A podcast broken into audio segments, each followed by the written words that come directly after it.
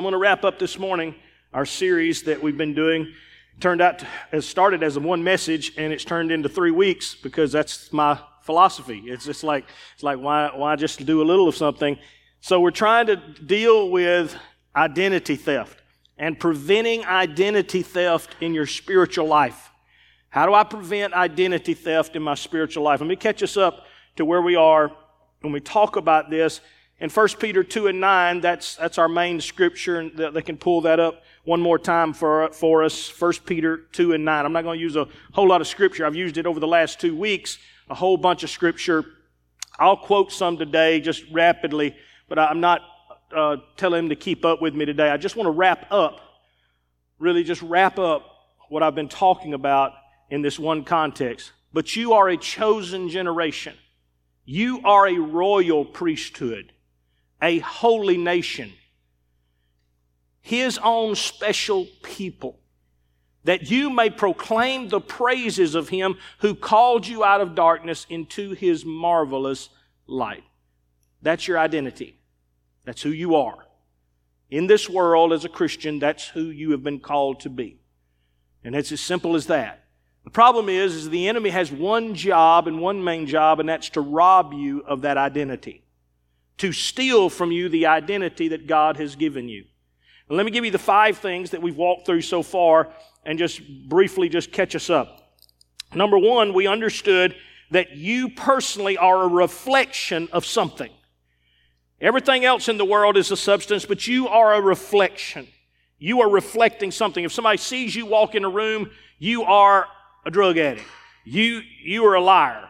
You, you're, you're an adulterer or you're a fornicator. Or, man, you, you can't trust that. You have an identity, and, and if you don't know what it is, just walk into the room where your family is and say, What do y'all think when I walk in the room? Well, here, Cope, ain't angry because he's always angry. You have an identity.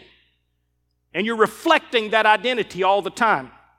So the enemy understands that, and the enemy comes at you and says, I want to detach you from your God identity, and I want to give you an identity or a reflection so that when people see you, they don't see you as something better or something great. They see you as something, oh Lord, here they come again. Nobody wants to walk into a room. Nobody wants to, to have that. So Satan's only attack then is against your identity. We talked about how he attacked Jesus in identity, how he attacked, how he attacked Eve in her identity. Number two, we learned that you are called to be God-like, but you're not called to be like God. You are not God. So when I choose a different identity, when I'm going against the identity that God's given me, it's always the same reason. It's always because I have seen something that I think that if I walk away from God and I choose this, my life will be better. If, if I do this, my life will be better. If, I, if, I, if I'm an adulterer, if I cheat on my wife, my life will be better. If I, if I lie about this, my life will be better. That sounds strange, but that's what you're thinking. Because God is saying, I've given you everything. Uh, you already have everything you need. Trust me, and what I've given you is enough. And if you need more in time, I will supply it. As you grow, I will give it to you. No, I want it now. I want it right now. And that becomes the battle within us. So, number two, we're called to be like God like, to live like God, to imitate God, to reflect God, but not to become God. So, number three, that means that when we must live a life that is a born again life.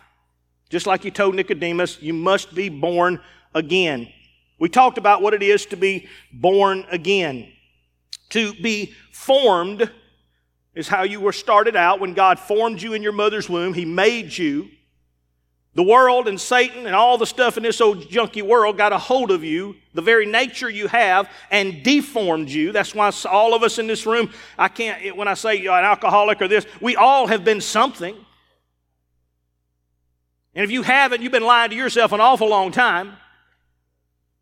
Either you're something that you have an identity and the enemy has found something to stick to you, and God has to come along back into your life and say, I've taken what I formed and the world deformed, and now I come back to transform it. That's his process. That's why the church many times doesn't work, especially in our Pentecostal church. Because we don't want to be close to each other or connected to each other. We are, we are the least connected. We are all image and suit and tie and look good and sound good and sound like you got it all under control. And one trip to an altar will fix you. Man, if we can just lay our hands on you and pray for you, that's the biggest bunch of garbage you'll ever hear. Because that's totally contrary to what the Bible says. Do not get me wrong. You can be reborn. You can be rededicated. You can be re- reignited. You can be filled again with the Spirit. But let me tell you how your life will change. You must be transformed. He didn't, he didn't say, you, know, you want to get fixed. Just let somebody put oil on your forehead, and I'm telling you, bam. You will be the husband, the wife, the co-worker. You will, you will never have. No, that's not it is in the process of it. Do not get me wrong. Without that in my life, I wouldn't have accomplished everything. I wouldn't have become what I am. I need those moments where people pray for me. I need those refreshings of the Spirit. I need all of those things. But listen to me. It has taken a lifetime of transformation, of me surrendering and allowing God to transform me from glory to glory to glory to glory to get to the place He wants. So when you look at your life, don't get frustrated. You're like, oh, I'm not there yet. God hadn't quit. God's not through. But you don't know all I've done. And God does, and He still isn't through. God hasn't given up. God hasn't stopped. He understands that this is a transformation. We talked about that. Next one was we talked about prosperity then is not about your going and not about where you're trying to get to, but prosperity is who you're becoming. So when we deal with God and we talk about trans- transparency, which is number four, and transformation, when we talk about that, then it leads us to the final thing. So my prosperity then is not where I have arrived. My prosperity is not what I have in my bank account. My prosperity is not what I'm driving. My prosperity is none of those things. If that's what you think, then you're always going to feel like you're less than because you don't have as good as you want. You're always like, ah, if I ever get there. No, that's the wrong way to see life. The best way to see life is simply, I am not everything I want to be, but I'm a long way from where I used to be. And that's how I live my life every day. And, Pastor Lott, are you where you want to be? No. I hadn't walked on water yet. I keep standing in my bathtub trying all the time, and it just hasn't happened. But the fact is, is that I get up every single day, and the mindset is, I'm not everything I want to be. But I guarantee you, I'm not what I used to be. And the same one who started the process is the same one who said, Tim, I'll finish it. I'm, not, I'm, I'm going to keep the process. So, so my prosperity is not what I have, my prosperity is who I'm becoming. It's, it's who I'm becoming, what I used to be that I'm not anymore. So the, every time the enemy drags you back to what you used to do, let's say, let's say you're someone who, who, who does, quit lying. You used to lie all the time when you were growing up. Man, you'd lie and just try to get out of every situation every time you was from a kid. Did you do that? No, I didn't do it. You would lie and, and, and then going through life, it just became a habit. And then God, God gave you rebirth you started being transformed. Man, you've gone years and it's like everything is good and everything. And then all of a sudden something really pressure comes on and you told another lie. Well, the enemy at that moment does what? He pulls you back and says, See, that's who you are. God says, No, get up, you make a mistake, ask for forgiveness, and let's keep moving. And that is your battle every day of your life from now on. From the moment you're saved, whether it, what, no matter what the circle, no matter what the condition is, yours may be different than mine, but it's the same battle. The enemy is constantly trying to drag you back, give you your old identity. God's trying to say, no, that person died. You're not that person anymore. Let me give you your new identity. Now, here again, I preached all of that last week, so in the last two weeks. So let me get to where I meant to get to at the beginning. This sheet of paper right here. This sheet of paper is where I wanted to get to three weeks ago.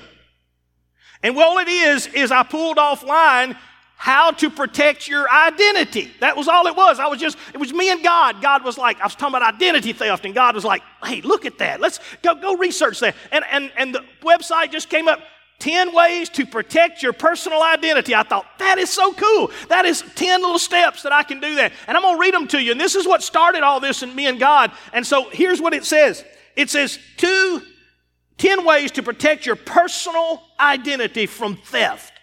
Number one, destroy the records and statements that you have laying around. Do not leave loose papers. Do not leave your credit card number on anything. Don't take a picture of it and leave it on your phone forever. Don't do that. Don't leave important information, uh, uh, private records later. Number two, secure your mail. It even says, you know what? Get a post office. Don't mail it out of a regular. A post office, people can't steal your mail. People can't do this. So, so do this. Don't leave a paper trail. Don't leave a paper trail. Don't leave an ATM credit cards or, or receipts behind. Number five says, never let your credit card out of your sight. Number six, know who you're dealing with. Number seven, take your name off marketers' hit lists. Number eight, be more defensive with personal information. Number nine, monitor your credit card. And number 10, review your credit card statement carefully every time you get one to see where you're at.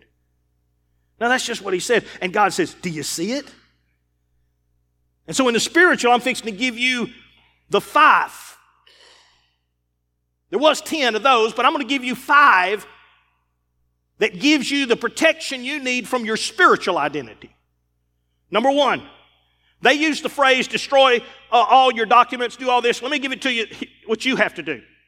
In the spiritual identity, you have to destroy all past records of your life.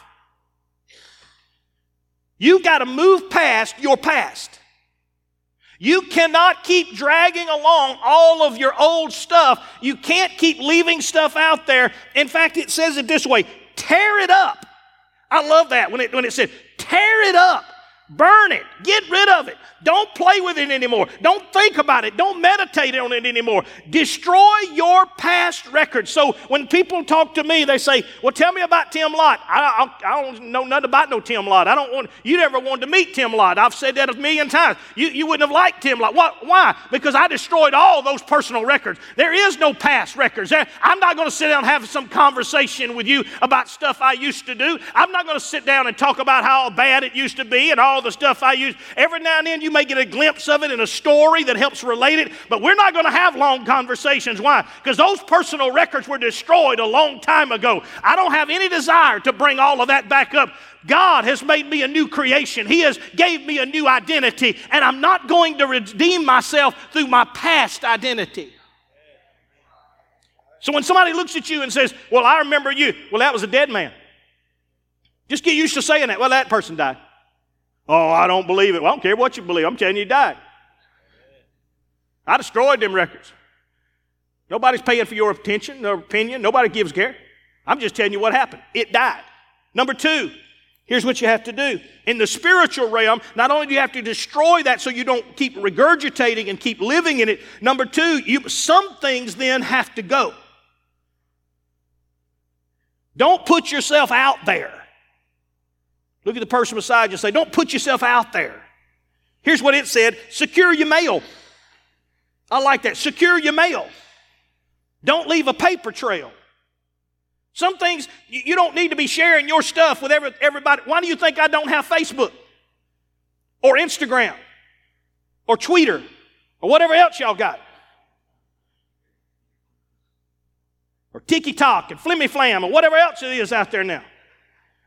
Why don't you? Th- why? Why? Because I ain't out there. If anybody has a problem, they'll come talk to me about a problem and we'll deal with the problem. But my information, you wouldn't do that with your credit card. You wouldn't take all your credit card information. You wouldn't take all your, your, your and, and, and, say, guys, I just want everybody to know I have $2.56 in my bank account right now. Just thought I'd let the whole world know on Facebook. You wouldn't do that.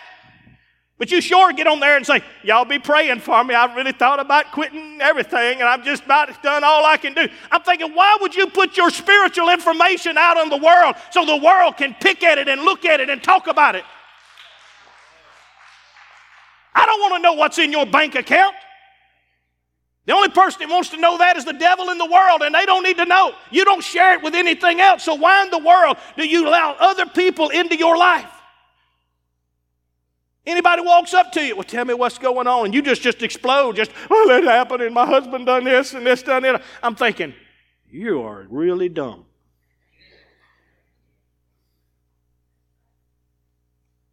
Protect, secure your mail. Don't leave a paper trail. Number three, protect or never let your credit card out of your sight. Never let your credit. When I get in more trouble up here with my credit card, because I have a church credit card, because I have one, and everybody around here, hey, I need to get something. Can I borrow your? And when it leaves my sight, it's amazing how a month later it doesn't come back with a receipt. And then when I have to have receipts, I'm like, all right, somebody got my credit card. And I need to know who in the world charged something at Dollar General. What are you saying? Don't let it out of your sight. Or in the, in the spiritual world, listen this way protect your identity through Scripture. Protect your identity. Keep it close to you. What do you mean, Pastor? Well, let me give you some help and, and all you need to do is just go online, and, and it'll be real simple. Just get to a computer, go online, and just pull down my identity in Christ or or who I am in Jesus or whatever you want to, just put and it in scriptures, just say scriptures that tell me you're gonna find you're gonna find 50 of them, 20 of them, 30. Let me give you some help. Print them off. And as you're going through your day, just flip through them and read them. Lord, look what I look who I am. Let me give you an instance. So, if you were here this morning, if you were somebody that's like, I'm struggling with identity, I would say, let me help you. Genesis 1 and 27 said, So God created man in his own image. In the image of God, created him male and female. You have an identity. 2 Corinthians 5 and 17 says, Therefore, if any man be in Christ, he is a new creature. Old things have passed away. Behold, all things have become new. 1 Peter 2 and 9, we just read that, that you are a chosen generation, a royal priesthood, a holy nation, a peculiar people, that you should show forth the praises of him who hath called you out of darkness into his marvelous light.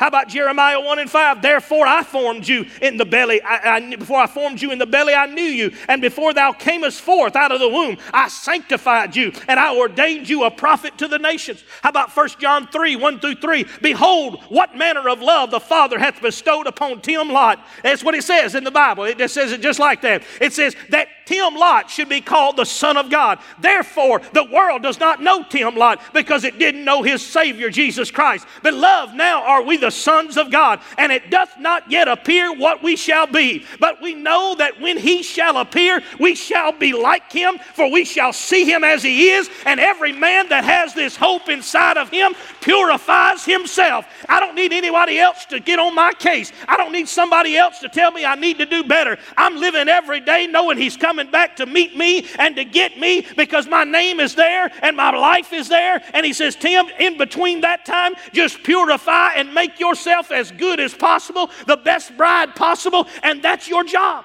Colossians 3 1 through 4. If ye then be risen with Christ, seek those things which are above, where Christ sitteth on the right hand of God. Set your affection on things above, not on the things of the earth. For you are dead, and your life is hid in Christ in God. When Christ, who is our life, shall appear, then ye shall appear with him in glory. Shall I go on? Anybody need some more encouragement? You don't know who you are? How about John 15 and 5? I am the vine, you are the branch, Tim Lott. But if you abide in me and, and, and we're abiding together, let me tell you something. The same brings forth much fruit. For without me, Tim, you can do nothing. That's my identity. You want to know my identity? John 1 and 12 says, But as many as received him, to them gave him the power to become the sons of God, even to them that believes on his name. Shoot. I'll pull some scripture. Pull up these scriptures for me. Pull up Romans 8, 14 through 17, so you can read it with me. And then we'll go to verse 37 through 39. Is that all right? Here's what it says. We got it? For as many as are led by the Spirit of God, these are the, or daughters, means the children of God. For you did not receive a spirit of bondage, again to fear, but you received the spirit of adoption, by whom we cry, Abba, Father. So when God saved me, all of a sudden He said, From now on, you can call me Dad. Tim, from now on, just call me Dad. The Spirit Himself bears witness with our spirit, then we are the children of God. Verse 17. And if children, then look at that person beside you and say, You got no idea how big your inheritance is. You got no idea how big your inheritance is. You see people in this old world getting little cars or getting a house or get something that's going to be rusted and wore out in about 20 years. But I'm telling you what, he says, I've got something for you. You're an heir to my throne. And I just happen to be the king of the universe. I just happen to speak things into existence that are not and they can be. Things that you dig the bones up right now, I called them by name. I formed them and fashioned them. And if you're children, then you're heirs, heirs of God and joint heirs with Christ. That's my brother. He's my Savior, He's my master, but He's also my brother. And me and Him, I know it sounds crazy. Whatever inheritance He had coming, I have coming. We're joint heirs. He didn't say Jesus gets it and then He's going to give you a little bit. No, He says, when we walk in that room one day, the Father will say, these are my sons and these are my daughters. Do, do you see it? If indeed you suffer with him, that we may also be glorified together. Go to verse 37 through 39. I can do this all day. I can do this all day long. Yet in all these things we are more than. Think of the worst thing you're going through. Think of the worst situation. Think of the worst family deal you've got going on right now. And can I tell you something that you maybe don't know?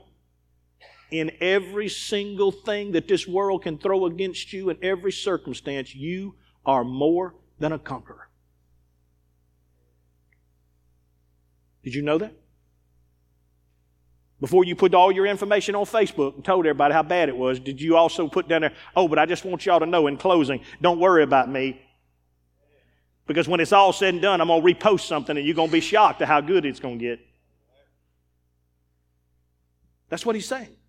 Yet in all these things, we are more than conquerors through him who loved us. For I am persuaded that neither death, nor life, nor angels, nor principalities, nor powers, nor things present, nor things to come, nor height, nor depth, nor any other created thing shall be able to separate me from the love of God which is in Christ Jesus our Lord. That's my inheritance. That's who I am. So when I look at you and I say, Do y'all realize how good looking I am? Do you understand that I'm not talking about my outside?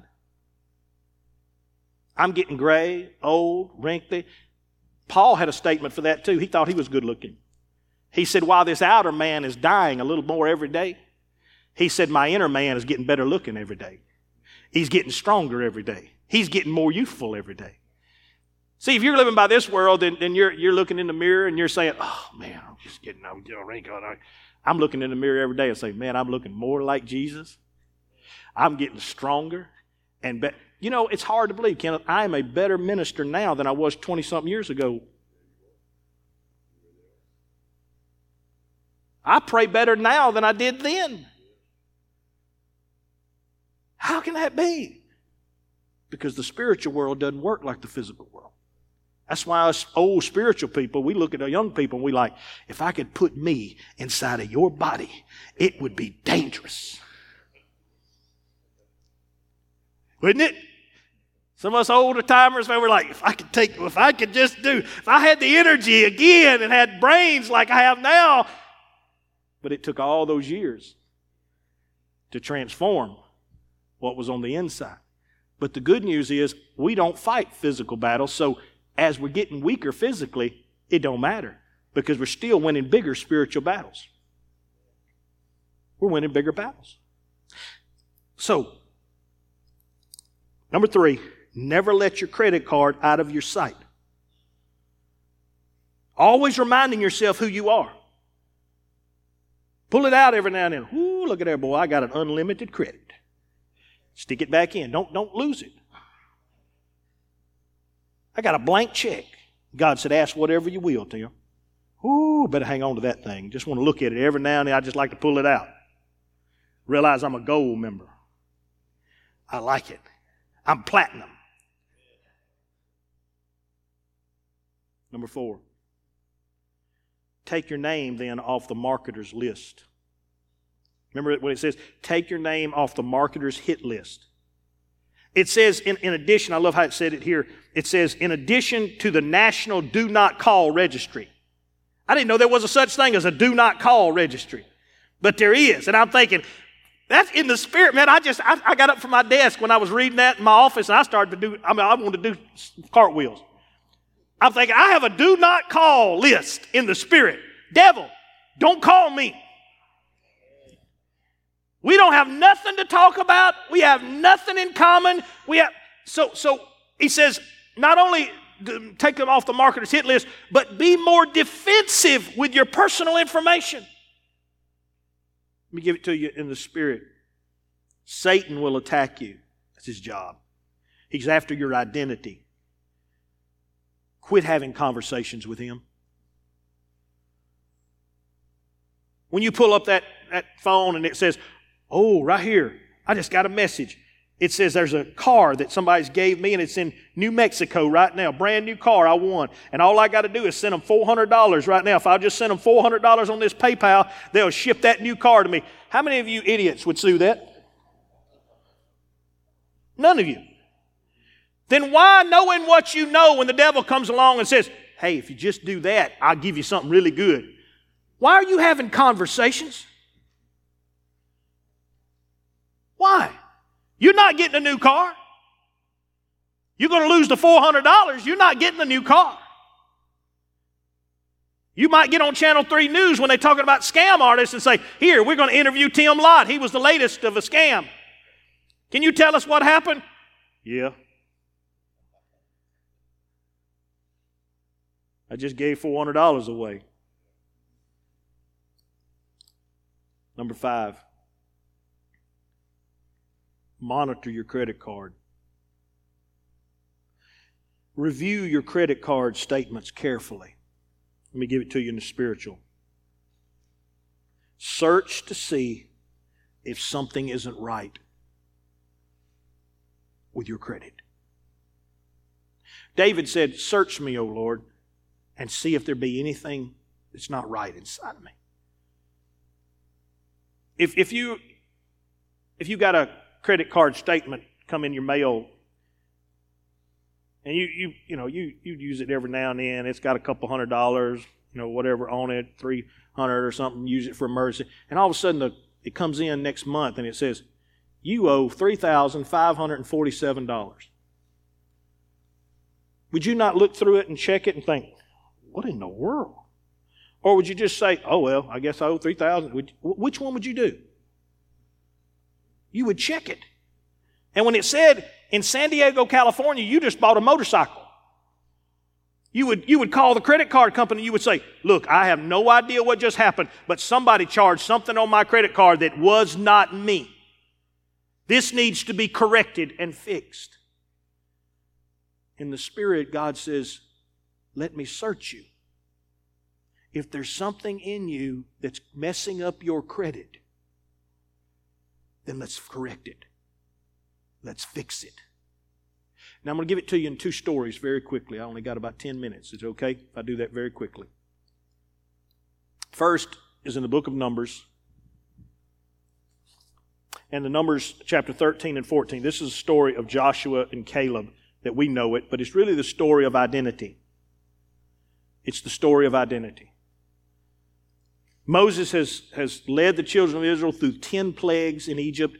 God, by a mighty hand, has delivered them. He didn't just deliver them, He tricked Pharaoh into chasing them down to the Red Sea. And Pharaoh's like, I'm going to get them back.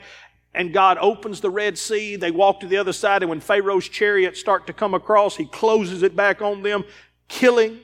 They sing songs, write musicals about how Pharaoh's army drowns. They go through a desert and they think they're going to die there, but God gives them manna. God turns bitter water sweet. God has birds fall from the sky. I mean, he, anything and everything. God just does miracle after miracle, water coming out of a rock to show them His power. And it gets to the time it's time to go to Canaan. By now, you should know your identity. By now, you should know who you are in me. So he tells Moses, Moses, pick the leaders. I love how he says this. Don't just pick, but pick the leaders of each tribe. Two. Leaders. These this is the people that's going to lead. These are the, these are the, the ones that are the biggest talkers, the ones everybody else is following. Send them into Canaan so they can scout out the land that I've given you. He didn't say scout out the land to see if you could. Scout out the land which I have already given you. All of them come back. Ten of them say, We can't. We saw the giants, the sons of Anak. We saw the Amalekites. We saw all the different walled cities. And we are as grasshoppers in their sight. That's their identity. We cannot do it. We are not able. But they were never able to begin with. That was never the point. Their identity was supposed to be in God. And only two people understood that. Joshua and Caleb steeled the people and they said, We are well able. And I love how Joshua says it. If God is for us, we can do this. Don't be discouraged. Don't be fearful. Let's go now. Let's go right now. Let's just, these people are like meat for us. Just don't be afraid. But they said no. They were so distraught, they were fixing to take a vote to whether they could find a new leader to send them back to Egypt. Because that was their identity. Let's just go back to Egypt. Let's just go back to where it used to be. In the middle of your trial, in the middle of your circumstance, in the middle of your difficulty, the enemy will try to remind you of who your identity is. And God will try to remind you of who your identity is supposed to be. Every story in the Bible is the same battle. Daniel is told, do not pray. Because you, that's not really God. I'm God. And if you pray to Him, I'm going to have you killed. That's just identity battle. Daniel, you have to make a choice. Are you going to accept the identity that you're just a slave here in Babylon? That that's all you'll ever be? Is that your identity, Daniel? You just have to do what the king tells you to do, and is that going to be your identity? Or are you going to say, even though I may be in bondage, and even though physically I may be a slave, and even though physically I may be in Babylon, spiritually I know who I am? Whether it's Shadrach, Meshach, and Abednego, whether it's a prophet of old, who doesn't matter who you choose or who you pick. Whether it's Abraham, Isaac, Jacob, it doesn't matter. They all have to face the same battle. Now, let me show it to you in the New Testament. There's a beautiful story, and it's in the book of Luke. Luke, the seventh chapter, and verse 36 through 50. Will you pull that up? And I'm going to read that, and I'm going to carry it a little, little deeper. I wish I had time to go through the whole story of Joshua and Caleb and really break that, but that'd take a whole nother week. Then one of the Pharisees asked him to eat with him, and he went to the Pharisee's house and sat down to eat. This is Jesus being invited to a very prominent man's house, very important man, someone who has an identity. I'm a Pharisee. I'm somebody. I'm one of God's favorites. And behold, a woman of the city who was a sinner. Look at the person beside you and say, She was a sinner. Nobody argued this. Nobody was debating this. Even Jesus does not argue this. She had an identity. Her identity walking into that room was, You're a messed up lady. You are one. You have earned a reputation all over town. This is your identity. And behold, a woman in the city who was a sinner, when she knew that Jesus sat at the table of, in the Pharisee's house, brought an alabaster flask of fragrant oil and stood at his feet behind him, weeping. And she began to wash his feet with her tears and wiped them with the hair of her head. And she kissed his feet and anointed him with the fragrant oil. Now, when the Pharisee who had invited him saw this, he spoke to himself, saying, This man, if he were a prophet, would know who and what manner of woman this is who is touching him, for she is a. Look at the person beside you and say, She has an identity.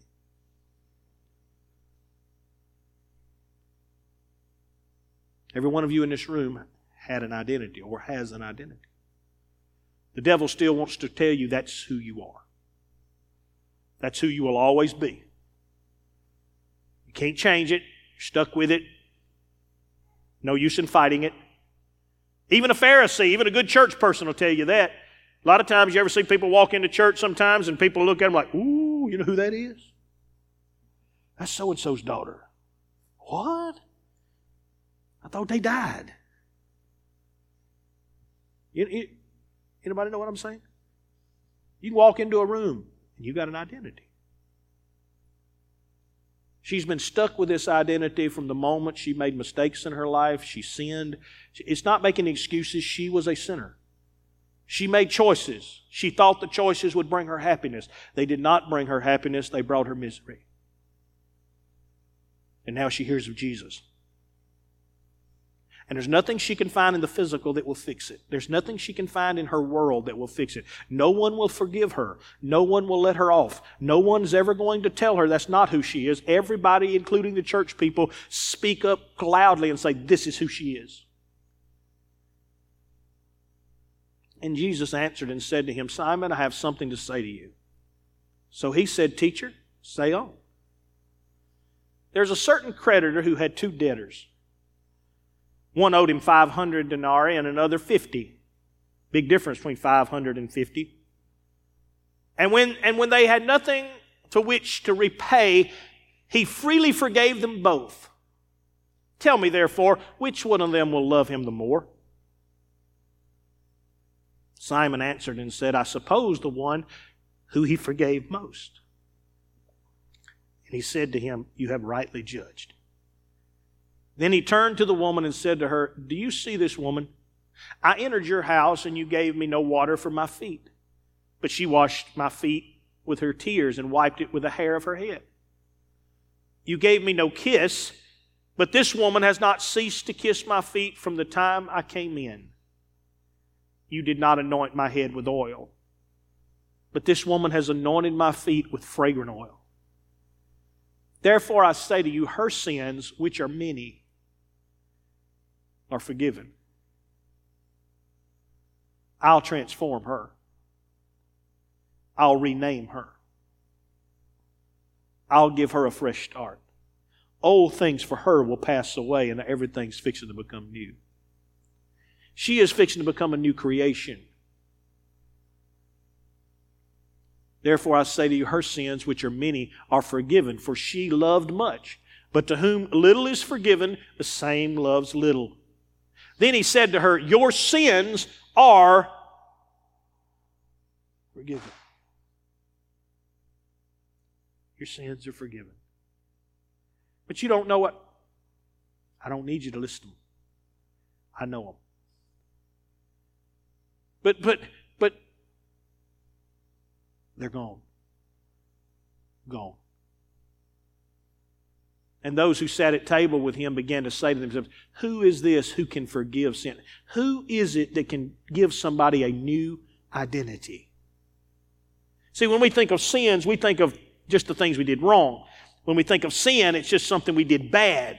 But I'm going to tell you what sin is. Sin is the, is the transition of your identity. The broad way to tell it is you are a sinner. You can narrow it down by as Paul's lists in, in Galatians and Corinthians and others, and you can narrow it down to you're a whoremonger and this, and you're an adulteress and you're a fornicator. You can list it there. But ultimately, it all comes out as one simple label you are a sinner. You failed. You chose wrong. You messed it up. Then he said to the woman, when they said, Who has the power to do this? He looks at her one more time and he says, Listen to me. Your faith has saved you. That's what being saved is. Being saved is not me checking a box and then getting to go back and continue my sinning. Salvation is someone who has the ability to blot out the sin and to give me a different life, to change my identity. And then he says the same thing to her that he wants to say to every person in this room if you'll let him. Your faith has saved you. Now go in peace. There's nothing between us. I'm not mad at you. I'm not upset at you. We're good. Because if you love much, you're forgiven much. So when somebody says, Pastor Lot, why do you do all that you do? Why do you care? Why are you crying right now? I'm going to tell you why. Because none of you will ever know, will ever realize, will ever grasp how much sin he had to forgive in my life.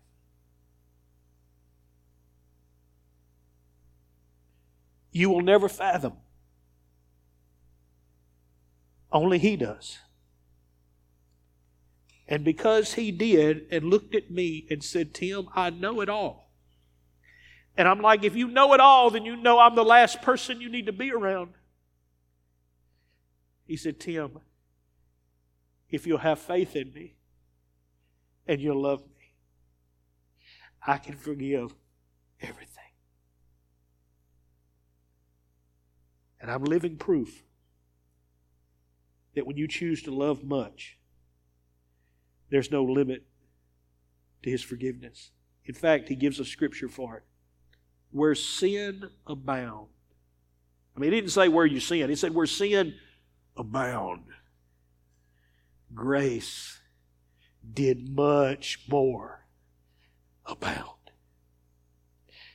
And I will spend the rest of my life wiping his feet with my tears and using whatever I've got to lift him and praise him and honor him because none of you in this room will ever know what he brought me from.